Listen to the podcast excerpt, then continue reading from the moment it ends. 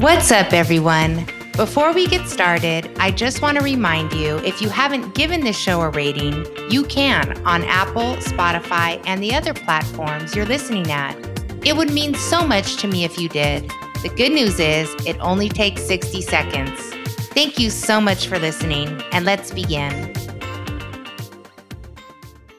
You know, my clients are oftentimes males, but I'm a female, so I can give you a female perspective. But I'm also giving you a female perspective of a provider.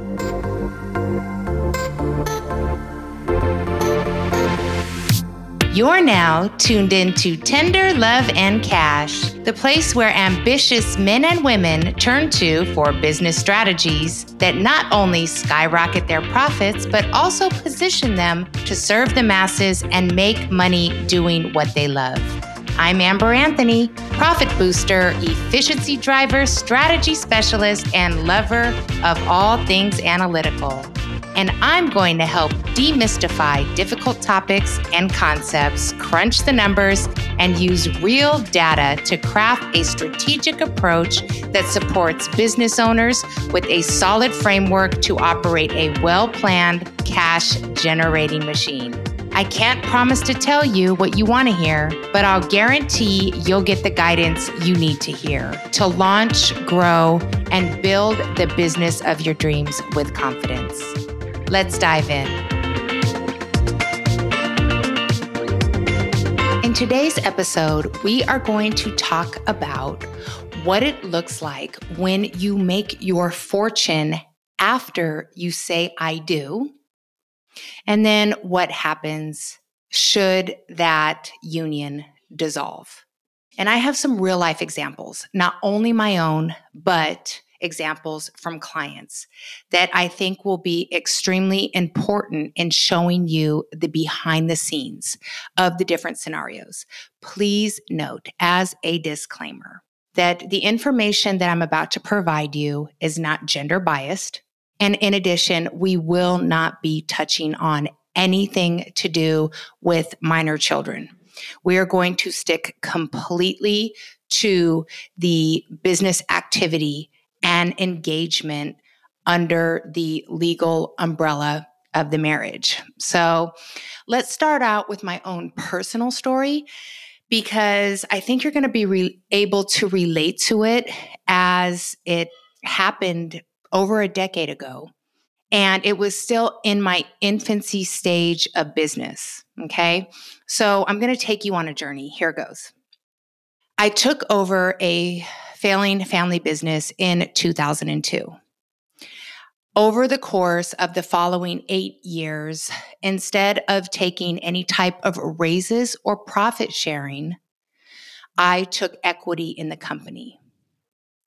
In 2008, I was offered by my mother and the other majority shareholder the opportunity to buy the business. At that point, I had already owned 30%. So the offer on the table was to buy the other 70%. At that time, I was legally married. I did decide to move forward with purchasing the business. So at that point, obviously, there's a liability, a debt owed, right, for the purchase of the business on my balance sheet. Regardless of the success of the business, over the course of so many years of the gross sales. I did legally divorce in 2008. Now, all the physical property that I owned, as far as residences, I had purchased as single primary residence, not married. So that wasn't a conversation piece. And ironically, thanks to timing, by the time I ended up actually legal divorcing my first husband, there was no conversation about the business having any type of liquidity because it, of course, was in debt at the time. So that was in favor to me. Sidebar none of this was thought out, none of this was calculated. I'm just giving you the timeline in hindsight. So even though I had legally divorced, like many of us, we go back and forth, you know, still in the relationship, right? There are unresolved issues, either with children or stepchildren or, you know, emotions and feelings.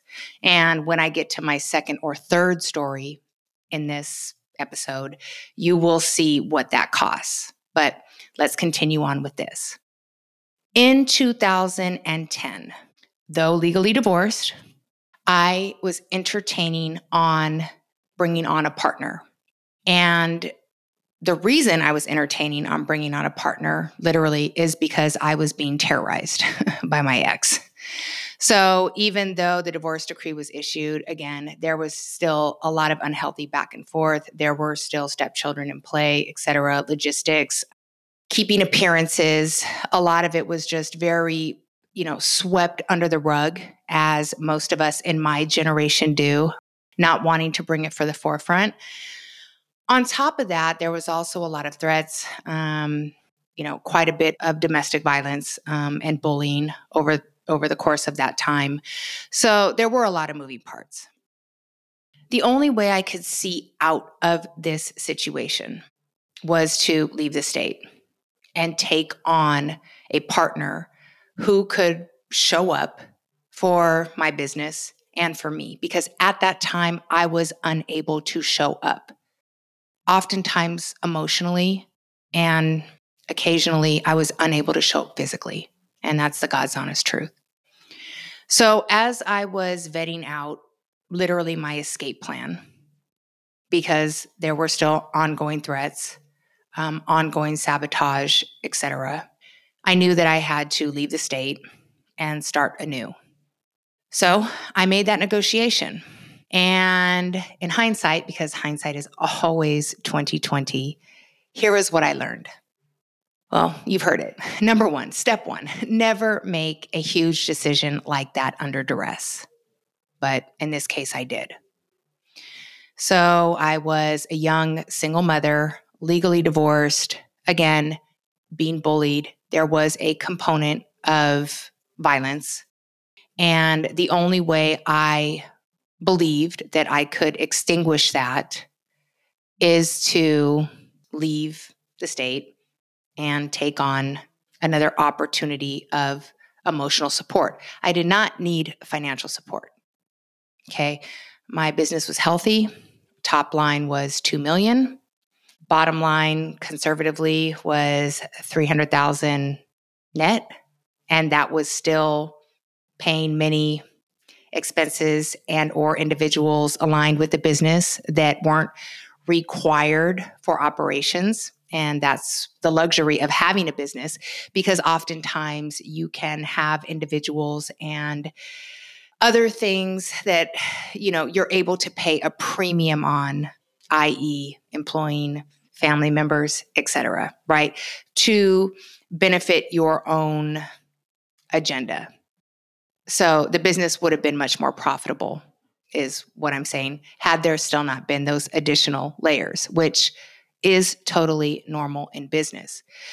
So during my escape, my desperate attempt to keep together uh, what I had spent the last eight years building, I aligned um, in, in an arrangement that, though there were many blessings that came from that arrangement over the years, but what I'm disappointed about is how I entered that arrangement. And I think that's what's important here. I entered that arrangement definitely from a, a, a victim mindset, definitely from an emotional mindset. So, with that said, I, I had a thriving business, but because I had been beat down uh, for so many years and had lost faith in my ability, frankly, okay, the arrangement that I entered into, I sold 49% of my business for zero dollars.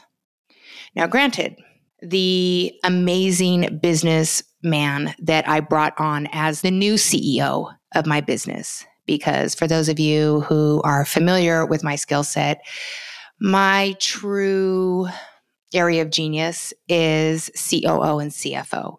So to make it relevant in today's terms, okay, I brought on a new CEO to take my business to the next level, gave them 49% interest in my business for $0 to take my business to the next level. At which point, they're almost an equal owner. Okay. And that's important. Numbers are important to understand. My business was not in debt. Again, top line was 2 million. Profitability was excellent. But frankly, I mean, let's be honest. I mean, let's play devil's advocate. During that time of peril, could I have performed? Would I have lost everything? Because I was, you know, under emotional duress right? So you have to you have to play all these scenarios out. You have to give credit where credit is due. Because fast forward 10 years after there's been healing after there's been reflection the fact of the matter is is when you are in the fire and when all hell is breaking loose and when you are unraveling as a human you can't show up for yourself. You can't show up for your business. You can't show up for your clients. You can't show up for your team members. And that is fact. And that's where I was at the time of this negotiation. So, yes, on paper, it seems completely asinine. And the healed Amber, you know, that, that stands before you today, taking the emotion out of it and just looking at the financial statements goes, this was the worst, most retarded negotiation ever. Like, why, why did you do that to yourself? But the self aware Amber, the fair Amber, knows, knows that deep, dark, torturous place, hopeless place that I was in the day I entered into that negotiation. And for that, I am grateful that that opportunity was on the table and that over the course of time, it has manifested into something safer, better, and bigger. Okay. So that is and was my first experience of business and divorce. Okay, now I'm going to run you another scenario. So you'd think I'd learn. Well, no, apparently not. So fast forward three, four years, I decide to enter into another marriage. And oftentimes, um, individuals get bullied about prenups, right? Are you in it for the right reason, et cetera, et cetera. Mind you, I'm still in my healing phase. So I'm not even certain at this point this year that I even know what I did in 2010, know where I'm at in 2014, and know what the potential outcome can be. So remember, you're getting this firsthand. You know, hindsight's 2020. So you're so you're getting to see the outcome after tons of learning and reflection. Right? But in the moment, I hadn't even reconciled the good or the bad from my first decision. Like that was still ongoing, like that was still pending. So, what Amber loves to do best is compound situations, right? And that's exactly what I did. So, I just added another layer of complexity on purpose, right? So, I ended up getting into another marriage, um, no prenup. We go on for several years. Obviously, the first situation is still ongoing, right? And reconciling itself. And finally, when my second marriage came to an end, ironically, legally, so it had ended sometime before, similar to scenario one, right? But legally, the formalities didn't start to occur until 2019 and 20. And right, that was when the whole world was crashing, including my industry. So I guess you could call me lucky because, you know, during divorces, you are required to bring forth financials, right? And it's what can be proven and disproven. And, you know, there are laws that govern this type of thing. And, you know, it's it's it's a formality and it's a framework. And I'll get into why that gets muddy. But in this situation, I'm fortunate that all of my financials are in order so, should it have gone to that extent, I am and was confident that it would have landed where I would have expected it to land, you know, within the letter of the law, right? And that's another thing. Know the rules of engagement. Know the rules of engagement. It is what it is. We'll dive into that a little deeper. So the marriage did did end. The decree was finalized, takes forever in California, by the way. The decree was finalized in 2021, and thankfully, that partner allowed me to exit with a bit of a, a promissory note, if you will, right? So we didn't go to the complete formality. It didn't get ugly. Nobody ripped each other apart, thank God. And well, because I was frankly bankrupt in 2020 on paper, right? So you can't get blood out of a turnip.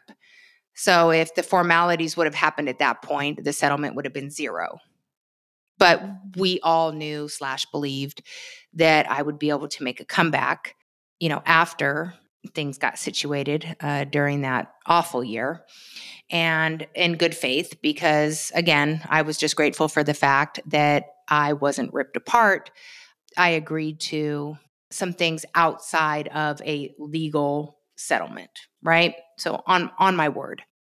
And so let me talk about why that's important okay? Because scenario one that i shared with you okay i had no legal liability to this individual right? So divorce number one no legal liability but that individual ripped the situation apart um, and tortured me mentally and physically to where I couldn't perform at my greatest potential.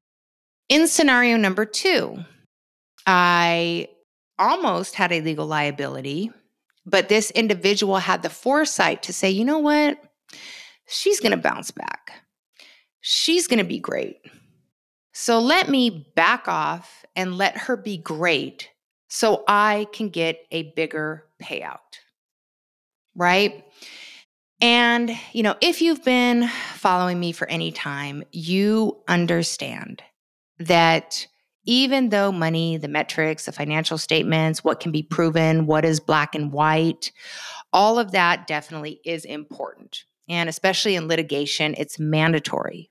But what many people don't factor in is, is the opportunity cost of what could be potentially lost through mental anguish. And and I think that's interesting because when you think about harassment cases or you think about personal injury cases, you know, obviously you know what the medical bills are.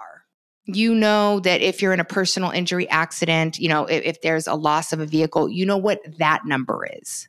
And then, you know, they throw in that third column of, you know, time and suffering.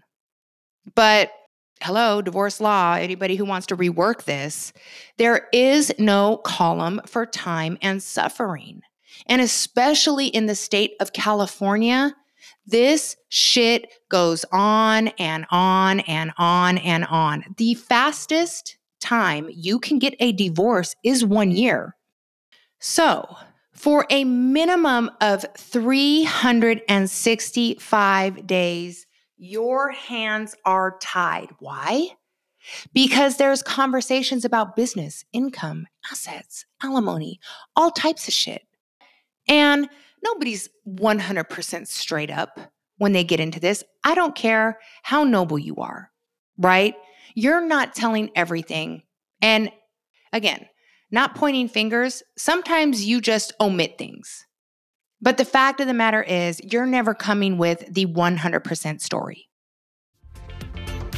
Hey, gonna take a quick break to say if you'd like to DM or message me any questions you have about some of the topics I talk about in the show, just hit me up on any of my socials linked in the show notes. Thank you so much for listening, and let's get back to the show. So for 365 days, you're guarded. Your antennas are up and you're watching what you're doing. And should you, for instance, still be shining bright like a diamond, making all kinds of income, and let's say that your ex, whomever, is telling the story that that's always been the case. Well, if you continue to do so, then clearly it can be proven that that is a standard And I've, I've, I've seen it all. I've seen it all because obviously I've had multiple clients over the course of the years. I've seen all the tax returns, and I've also represented individuals in their divorces and business separations.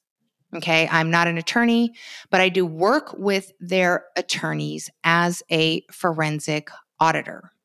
I have sat on a team of attorneys in front of judges who have been hearing these types of cases for decades upon decades. And let me tell you, all of these numbers, all of the filings, all what can be proven and disproven counts. The history, the record keeping, and especially when it gets complex into properties, tangible assets, businesses. When were these properties or tangible assets put into use? Did they hit the tax return? What was the depreciation? What was the story being told around that? What was the income being told around that?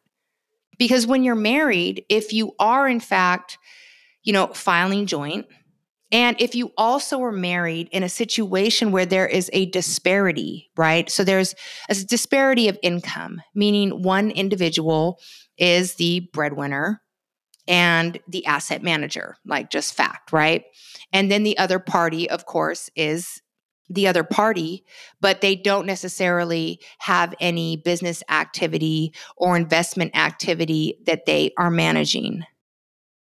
Of course, they don't know all the ins and outs. And, and, and that's another thing that I preach.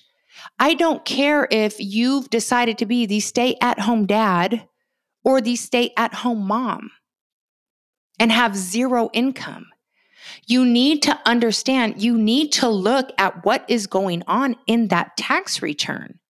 Because when you sign it, there's a penalty of perjury that states you understand what's going on. And you have to understand what's going on on that Schedule C if there is business income. You have to understand what's going on on that Schedule E you know, if there's rental income. You need to take a long look at what's happening on your depreciation schedules and whether or not these assets are legitimately in use or even in possession. There's so many things that go on in the freaking 82 pages on a federal and state tax return that can affect you, not only affect you, haunt you for years to come.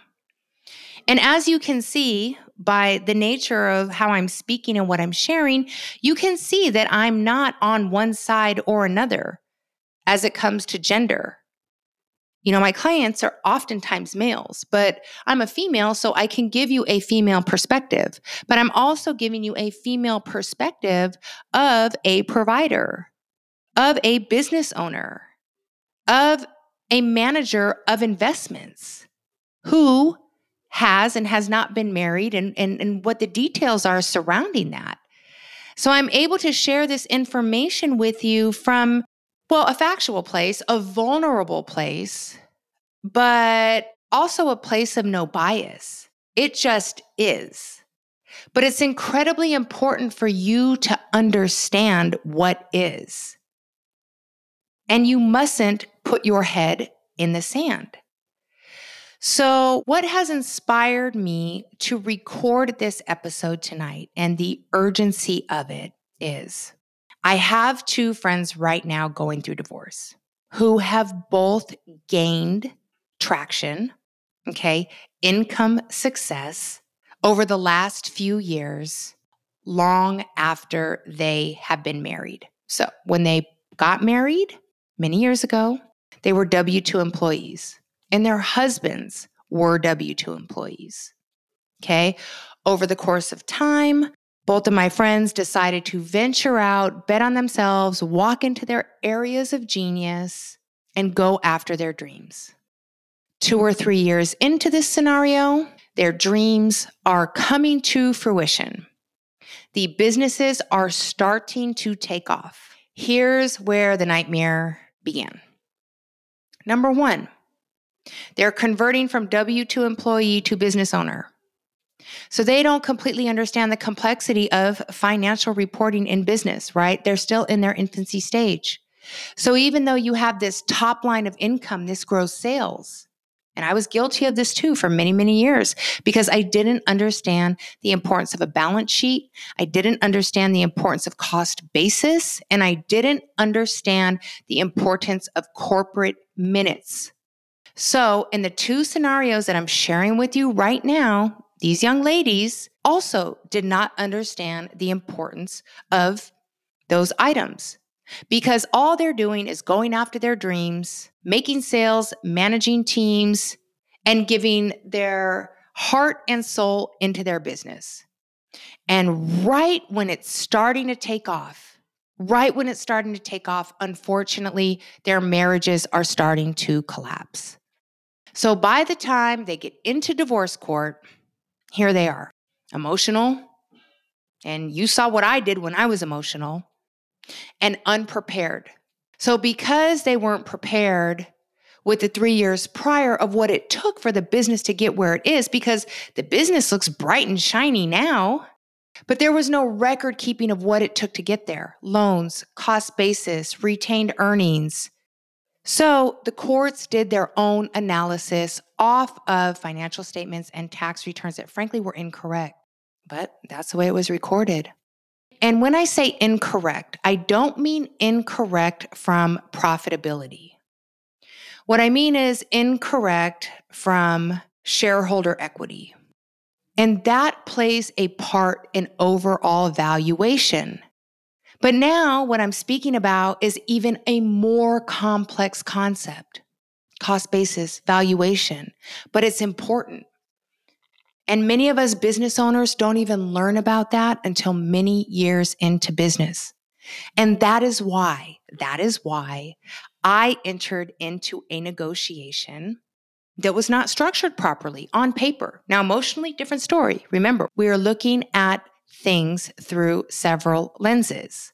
But the two divorces that I'm witnessing, having all of that intact and in alignment would have been a complete make or break in the settlement. And my heart is breaking because it's one thing to have to navigate through a divorce, through an emotional situation. And one of the cases, a minor child is involved. How can you even focus on the other part? But by showing up to the gunfight, and here's the saddest part the other party, all they had to show up was with their W 2 hey, here's my W 2. And I've been holding it down because she's been out building a business. So she's not even home with said minor. Yeah, can you imagine? Oh, but by the way, I'm going after XYZ. So while she sacrificed herself, sacrificed her relationship with me, sacrificed her relationship with her child, let me go ahead and get paid off that? Like, for real? You know, and we're all used to the gold diggers, you know, on the other side, eh, you know, what we're accustomed to with women, you know, ripping apart their ex husbands in court battles. And that's just okay. Nobody ever, you know, we're all just like, oh, yeah, he was probably a piece of shit, cheater, neglected her, etc. Right? But there is a new wave. There is a new wave of women who are creating fortunes during a marriage. And they are not prepared. They are not prepared to navigate through this for better or worse. And on the flip side, their significant others are also not prepared to navigate through this for better or for worse. Because another horror story that I have is when you have a significant other who is walking into a fortune, who doesn't take care of business, and you don't ask any questions. And in this scenario, it was a gentleman who had caught his stride, and the wife had no idea. And many things weren't taken care of properly, a tax liability incurred and hundreds of thousands of dollars are owed. And guess who owes it to? the wife who has nothing to do with the business, who has no idea about the business, doesn't know anything about the operations, doesn't know anything about the finances, but now she is burdened with a $300,000 tax debt. And then unfortunately, the marriage dissolves. And guess what? She is burdened with a $300,000 tax debt, as her ex husband is. So it goes both ways. Again, why I'm communicating the fact that this isn't skewed one way or another. It just is listen, right is right and wrong is wrong, period. And we all have a fiduciary responsibility to people who are legally connected to us, whether that's a spouse, whether that's a child, whether that's a business partner, or whether you've taken on some responsibility of power of attorney we have a responsibility to show up informed and to show up ethically.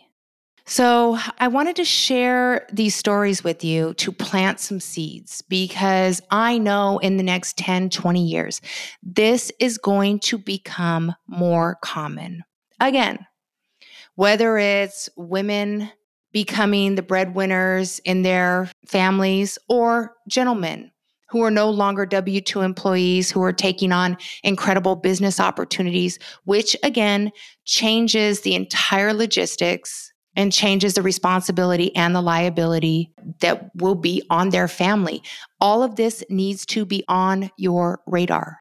And whether you are the primary individual who's engaging in business or not, you need to be included on what is taking place because you have a legal responsibility as well.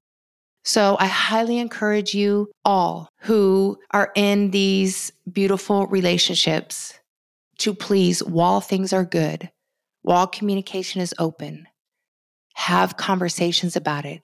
Don't hide anything. Nothing good will come from hiding information in these business engagements. Nothing good will come from it. And I have seen it snowball into really, really egregious situations that end up following these two people for years long after the divorce, long after the loss of the relationship, long after the heartbreak.